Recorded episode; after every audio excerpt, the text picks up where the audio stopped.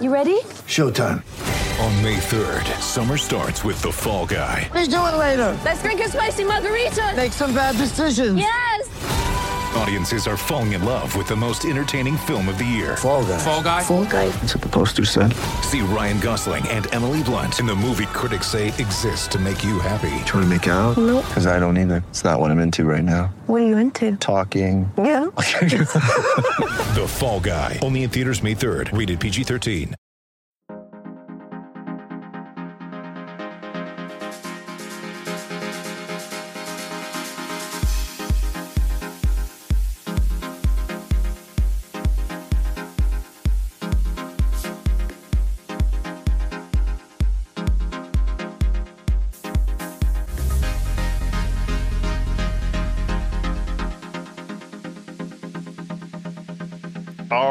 Back for another episode of the Lakers Fast Break podcast. It's Gerald Glassford coming right back at you here from Lakers Fast Break, Pop Culture Cosmos, Inside Sports, Fantasy Football, and Game Source. We truly appreciate everyone out there listening to all of our shows. And if you can, please give us that five-star review.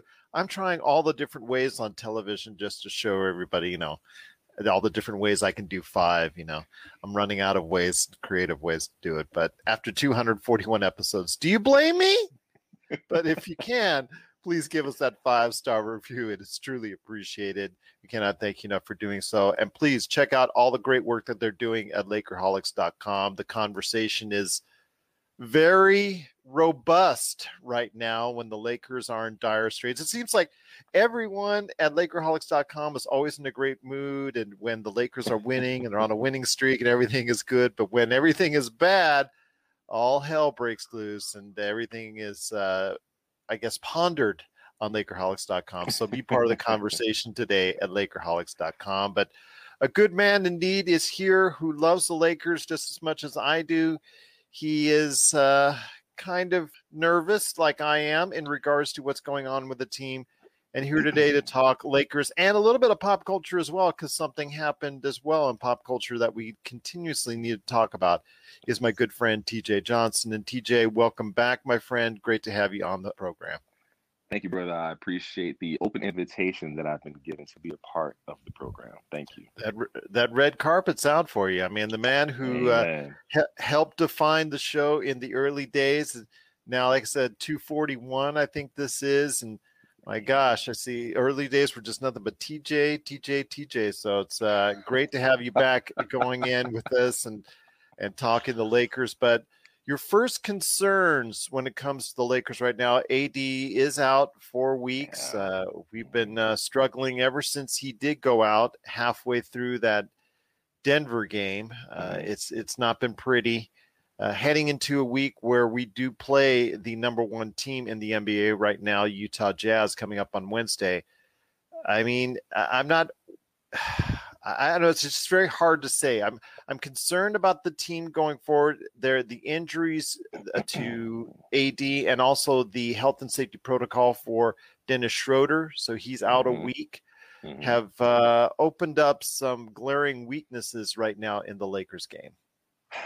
Yes, but see, I don't know if, if I would go as far as calling them glaring weaknesses. And here's why I say that. We knew these weaknesses from the beginning. These aren't new revelations. This, nothing here is, is brand new. We were all aware of the holes they had defensively once they lost Rajon Rondo, once they lost Avery Bradley. We were already aware of that. So, yeah. Yes, now it's becoming obvious because Anthony Davis is down, Dennis Schroeder is out due to COVID protocol. Yes, it is obvious um, at this particular time, but If if we're going to be frank, these were issues that we knew were happening before the season started. So if we didn't raise the red flag then, don't raise the red flag. We aren't even halfway through the season.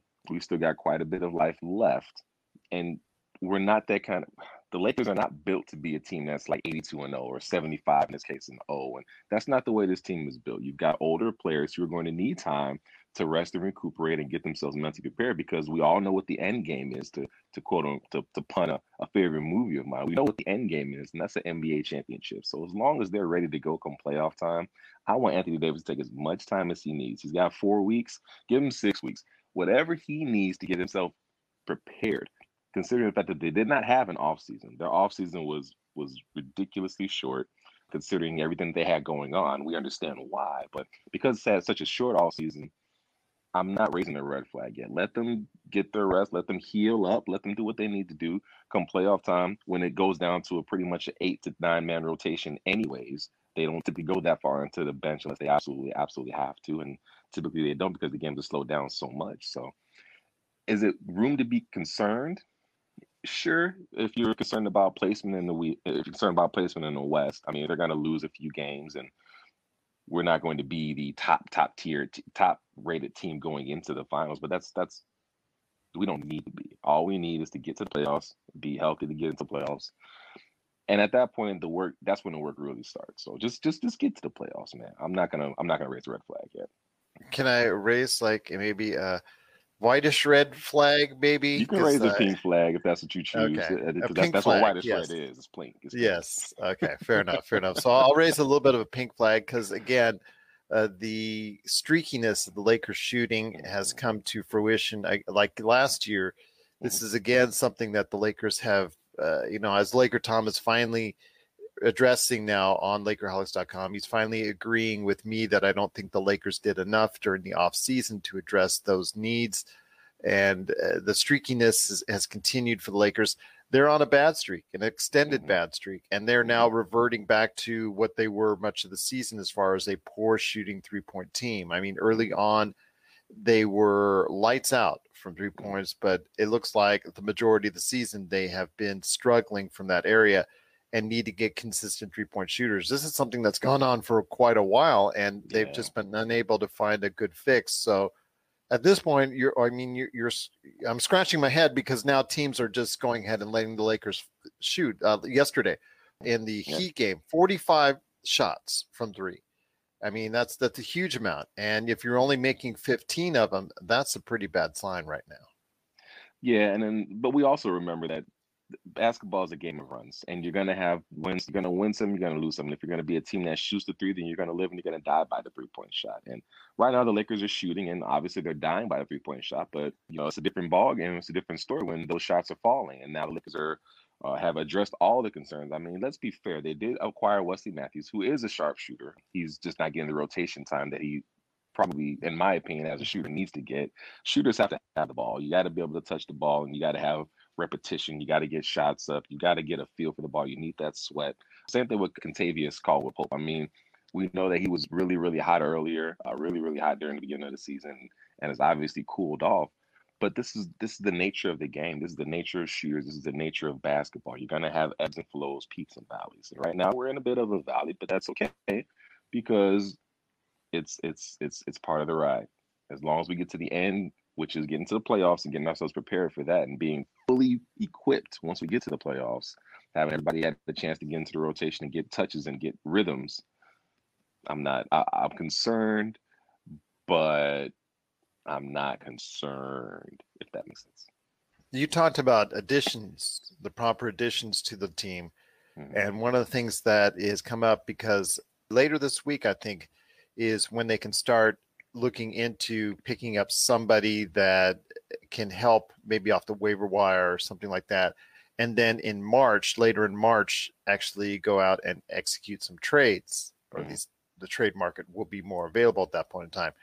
What do you see the Lakers doing to address? What needs do you think they need to look into, and who ultimately do you think they might actually get? Mm, that's that's a great question because the market is not exactly wide open for the Lakers right now, nor really any teams in the N B A. Um, obviously, you know, the names that are going to come up are somebody like Boogie, who just was waived by the Houston Rockets after that guaranteed contract, which is mind-boggling to me. But well, no, I think that's to... pretty. That's, that's a pretty cool gesture. That I mean, they yeah. said they were going in the any youth direction. Christian Wood was coming back, and mm-hmm. they were obviously going to start him. But they guaranteed his contract before they say, you know, we're going to go ahead and waive you. I, yeah. I thought that was that was a pretty cool move. Well, I guess my point in saying that is just because they want to make sure he got paid, which is great. You yeah. know, I'm, I'm, I'm all yeah. for that. I think that's an awesome thing to do as well. But I know that's going to be a name that's going to be floated out for the Lakers, you know, possibly. And I just don't think that that's what we need uh, at this particular moment in time. I think it'd be an interesting gesture, but I don't I don't think that's what we're looking for. So I don't know who we're going to be able to pick up. I don't want them to go get J R Smith. Uh, I don't think that was working out last year. It was it was pointless. I mean, they won a championship, but it wasn't because of his addition.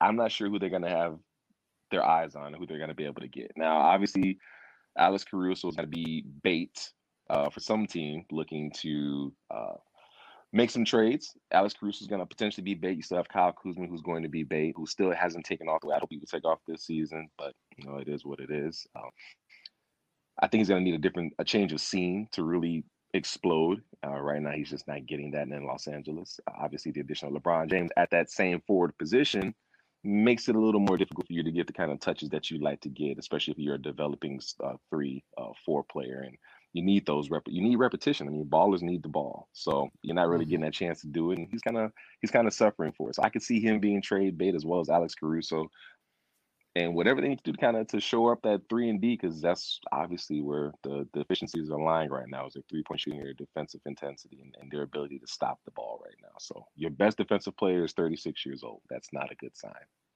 No, that's not a good sign right now.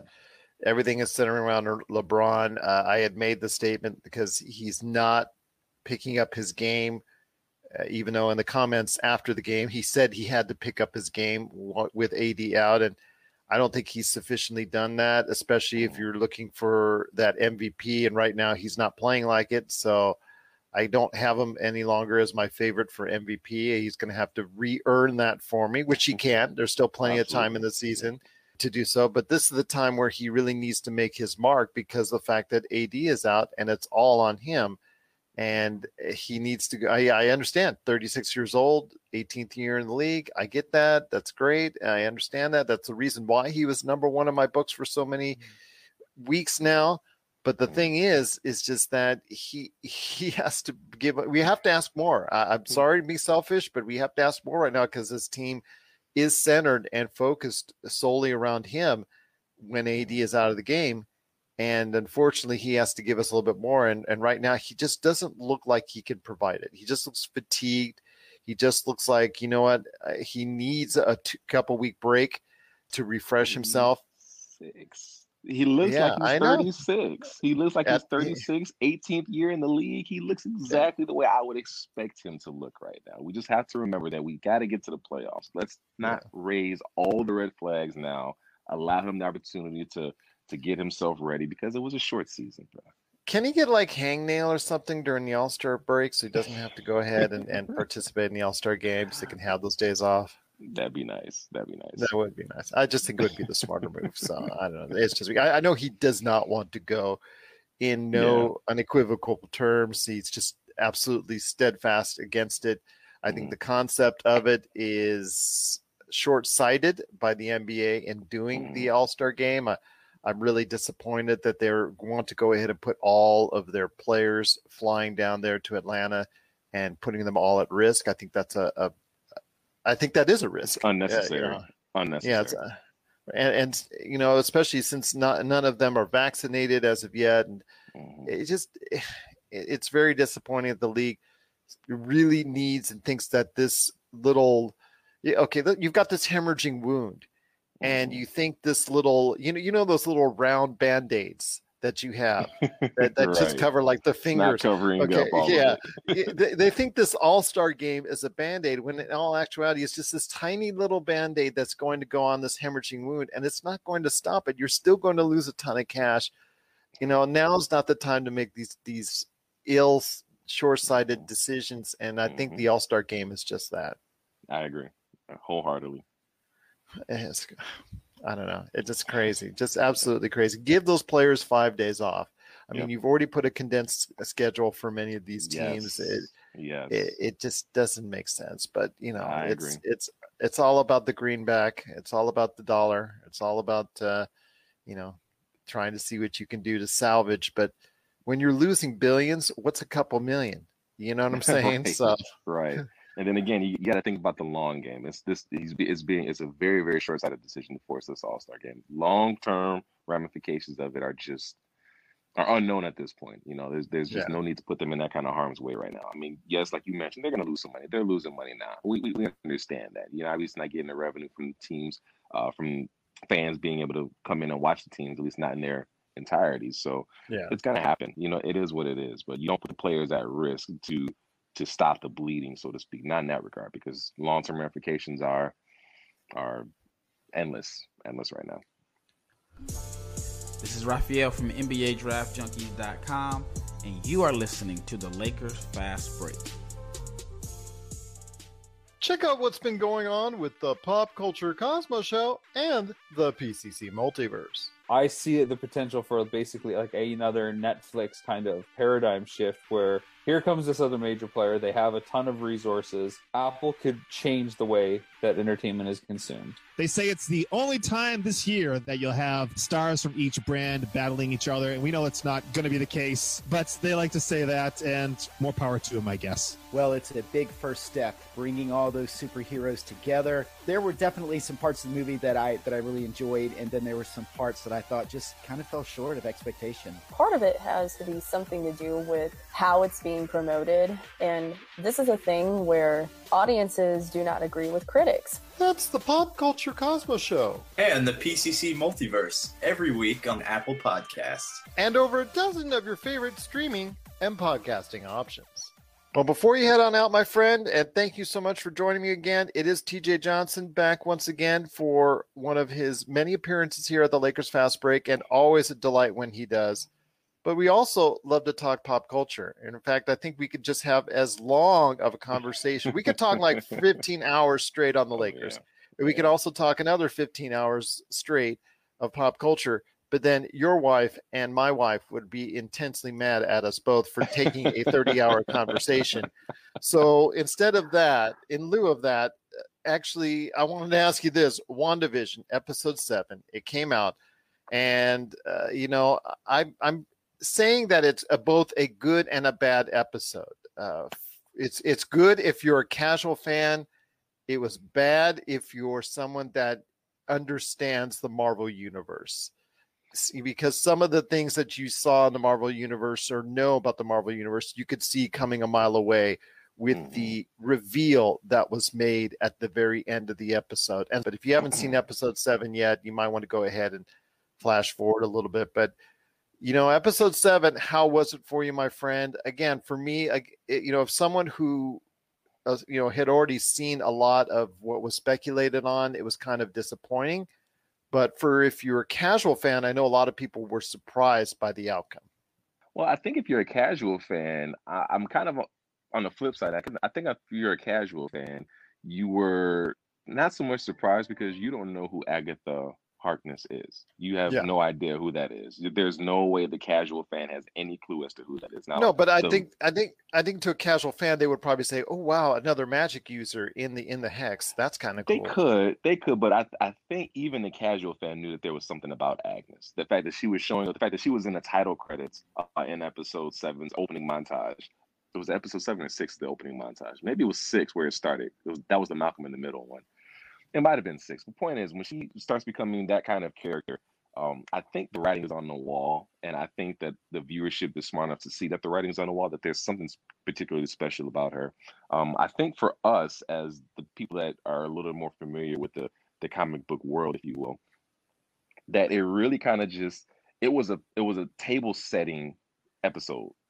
Yeah. You know, as far as I'm concerned, that really kind of just set the stage for the next two episodes, because now we we we don't necessarily know that she is an antagonist yet. And if you go back to her in the comic books, she was not always an antagonist. She was almost like a yeah. kind of middle of the road. Uh, you don't sometimes really know a mentor, yeah. Some, sometimes a villain, sometimes a mentor, yeah. sometimes it, a. She was really just somebody that yeah. was out for her, out, out yeah. for her own interests, if you will. So we still don't know that she's the antagonist. Now we did see a book which would kind of hint towards another big bad, who I'm sure that's going to yes. be the big reveal at the end of episode nine, I'd imagine, or somewhere. But then there's the song, though, that's Agatha all along. Agatha all along. But and, and that very, very true, very true. But it was just their way of saying Agatha was the one pulling the string. So we still see that Wanda has control of the hex. Now, how she yeah. had that kind of control, she's not sure. But she, it, it's become very clear that she's the one that created, or that she's the one that seems to have control over the manifesting of this hex and how big it's become and how big it's getting and so on and so forth. So I still don't think she is the big bad behind it. I think she's like the middle person. And I don't even know if I'm ready to call her the big bad quite yet. Obviously she's been shown in, in such a in a light of being the uh, one of the bads. Um, and so I think that's a safe presumption. But we also know that Kevin Feige loves to play with us. He loves to throw those little those misdirections and I made you look here, but you don't see what here is going on. And I, I'm interested to see how it all plays out. I'm still just as excited. I don't think that episode seven was such a big deal for me because, again, it was it was more of a placeholder episode. Now we're setting the table for the end game, quote unquote, of uh, WandaVision and to truly see. Now I'm hearing that there's still another big cameo to be had, and I'm hearing rumors that it could be Doctor Strange. I'm hearing it's just it's tons. So right now I'm just excited. I'm just anticipating it. I really enjoy the serialized television again. I enjoyed the buildup of the story. It took a while to get there, but now that we're here, again, it's part of the journey. And now I can appreciate the beginning, setting little things here and there. And then it was a slow burn, but you know, again, now we've earned it as opposed to we just got it. You know, we're we're earning it at this point. So I'm excited. I'm still excited for it. Again, I, for me, it was kind of a downer of an episode, but you know, there there has to be sometimes a little bit of a bump in the road. But I, I agree with you on the fact that it served as a placeholder episode. A lot of exposition early on, especially with uh, Darcy, who was underwhelming as far as what they gave her. I mean, just I, I was expecting some what sort was the of point? yeah. I, I mean, oh, she, she's an escape artist. Yeah, I get it. The fact that she was opposite of what she was in, in the real world, but I mean, I, th- I was hoping something they would give her more grandiose. I mean, th- the circus gives you so much opportunity for a character that could really be something special. Or if you wanted to make her an escape artist to play on the pun of the hex, put her in the middle of a performance, put her in the middle of something where she's like trapped underwater or, you know, just, mm-hmm. just something, you know, really just special. Just, she, you just have her next to the vehicle or the, whatever the vehicle became in the hex. And that was it. And it was just like, she takes off the chains and there she goes. And that was it. And I mean, I feel bad for her character because of the fact that it was just treated so lightly. And then again, she was also in the end, as far as what she did in that episode, just served as the storyteller to basically catch up anybody who hasn't been able to see the M C U as yet. And then also more, more importantly, Vision, just to catch him up to speed on what's going on. Okay. Oh, this is what I did before. This is what my right. character, this, yeah, this is what he did before previously. Oh, oh, okay. But it really just wasn't a very meaningful outing other than, like you said, just setting up a placeholder for, for what's to come. Well, to, to be fair with Darcy, I think the only reason that she was an escape artist is because, remember, when she was pulled into the hex, she was in chains. Yeah, she's in handcuffs. Yeah, so, I, but so I'm, they, they, I'm just they, saying more elaborate, more elaborate. I was looking You wanted for, more. I, Gerald wanted more. I wanted something special for her. I ain't mad at you. I ain't mad at you at all. Now, what I will agree with you on is that I felt like she was completely underutilized. She was supposed to be this big expository dump, and that's yeah. fair. But to be one hundred percent honest, what expository dump was she? What did she dump? She dumped the fact that Vision's dead. She dumped the fact that he was an Avenger. Like, there's no, there was no explanation of what's going on. And all this time they were waiting to get to line, had all these different road bumps. And they're sitting in the car and they're doing this whole thing where, you know, he's talking about the fact that they're, they're having difficulties getting to her. Tell him what's going on. At any point in that time, they're sitting in the car. She could just have an entire, okay, well, since we're here, let's talk and let's get it all out. This is what's going on. This is what's going on outside right now. This is how this is happening and so on and so forth. And right now you're dead and they're trying to get your body back. But like, there was none of that. There was really just a, a quick recap of phases one, two, three, phases one, two, and three. Uh, a very, yeah. very basic recap for him. And I just thought she was underutilized. So I agree with you. I don't know if I care if she was an escape artist, but I do feel like she was completely underutilized. It was like it was a waste yeah. of time. And then, uh, well, speaking of waste of time, the whole setup for the engineer was a waste of time. I mean, yeah, yeah. yeah. And then the vehicle that was created for this, that was supposedly able to break through the hex, it didn't even, even work. Get through the, yeah, it didn't even work. So, I mean, that was a big setup and a, something that a lot of people were guessing and anticipating on that left us all yeah. like, I'm very underwhelmed. It, it just. That, and I think that it just it was just little things like that that just left me mm-hmm. underwhelmed on this episode. Yeah. But it doesn't deter my enthusiasm because, again, you're talking the overall story arc has been very mm-hmm. good. Three, especially four, five, and six have all been strong enough to where, you know what, I'm I'm willing to let one uh, Tatooine episode, as I will now name it, because the Tatooine episode in Mandalorian really was that, right. was that layer of bad. I'm right. willing to let that slide because of the fact that, you know, the rest of the series has been pretty darn good. So yeah. I'm looking forward to it. So before we head on out, my friend, go ahead and throw your final thoughts on, on what you're looking forward to for episode eight and nine. Final thoughts, looking for obviously the, the resolution, but I'm also looking to see how it's going to set up moving forward from here. Because obviously right after WandaVision, you've got Falcon and Winter Soldier. And then this is all going to be leading into Doctor Strange and the Multiverse of Madness. And I'm really just excited. Kevin Feige has proved himself to be very masterful in what he does and how he does it. And I trust him. I really do trust him to be the storyteller that we want to get behind. And even if there's somebody that's earned the right to take some liberties, it's been him. So I, I'm I'm excited. I'm looking forward to seeing how this is resolved. I'm looking forward how to see uh, to see how this all plays out into the bigger narrative of Phase Four and what we are yet to see moving forward. Uh, as am I, my friend, as am I. And I know I want to have you back on talking WandaVision and the Marvel Cinematic Universe going forward.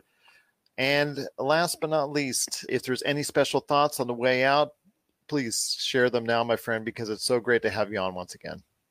I'm just grateful to be a part of the Pop Culture Cosmos. Thank you for having me once again. Oh, you got it, my friend. Again, it is T J Johnson here for the Lakers Fast Break and Pop Culture Cosmos. Cannot thank him enough, as always. Continued blessings to you, my friend, and your awesome family, and that wonderful T V behind you. Continue blessings for that. So yeah, I'm hoping there'll be some good stuff on there for the rest of the day, maybe some WandaVision as well. Yeah, so maybe. I'm hoping continued success to you, and I look forward to bringing you back whenever you want, because the red carpet is always out there for you right here at the Pop Culture Cosmos, and also, of course, the Lakers Fast Break.